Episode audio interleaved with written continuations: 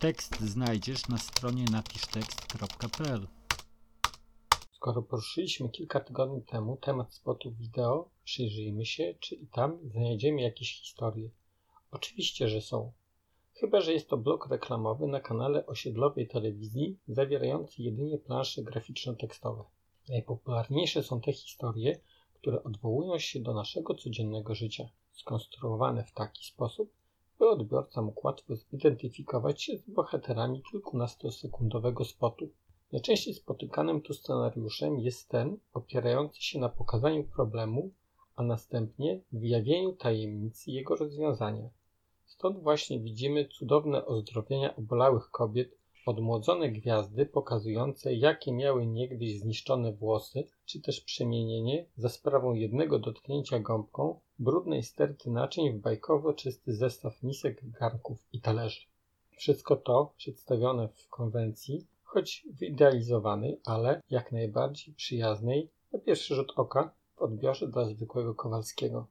Na pierwszy rzut oka bo jednym z założeń konstrukcji reklamy jest zaprezentowanie produktu w taki sposób odbiorcy, by ten został częściowo lub w pełni pozbawiony prawa swobodnego wyboru. Jednak nie to jest tematem tego wpisu.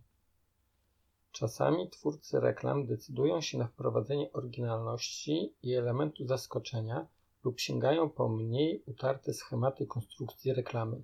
Stąd w sytuacji z codzienności wkraczają rozgadane produkty spożywcze, serce i rozum, a nawet selekcjoner polskiej reprezentacji narodowej w piłce nożnej, trenujący zwykłych mieszkańców naszego kraju.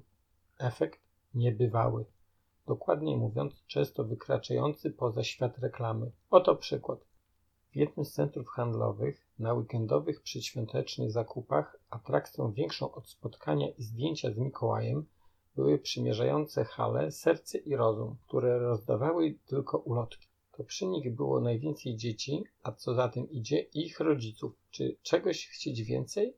Mówiąc o nietypowości, warto zaznaczyć, że czasem twórcy spotów sięgają po elementy szokujące. Mają one na celu szokować odbiorcę, prezentując treści, które zagrają na strunach emocji i przekonań odbiorcy.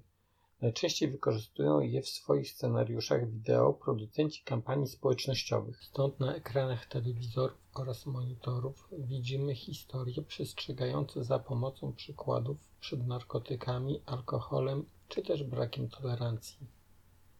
Pozdrawiam serdecznie, Kuba Sosnowski.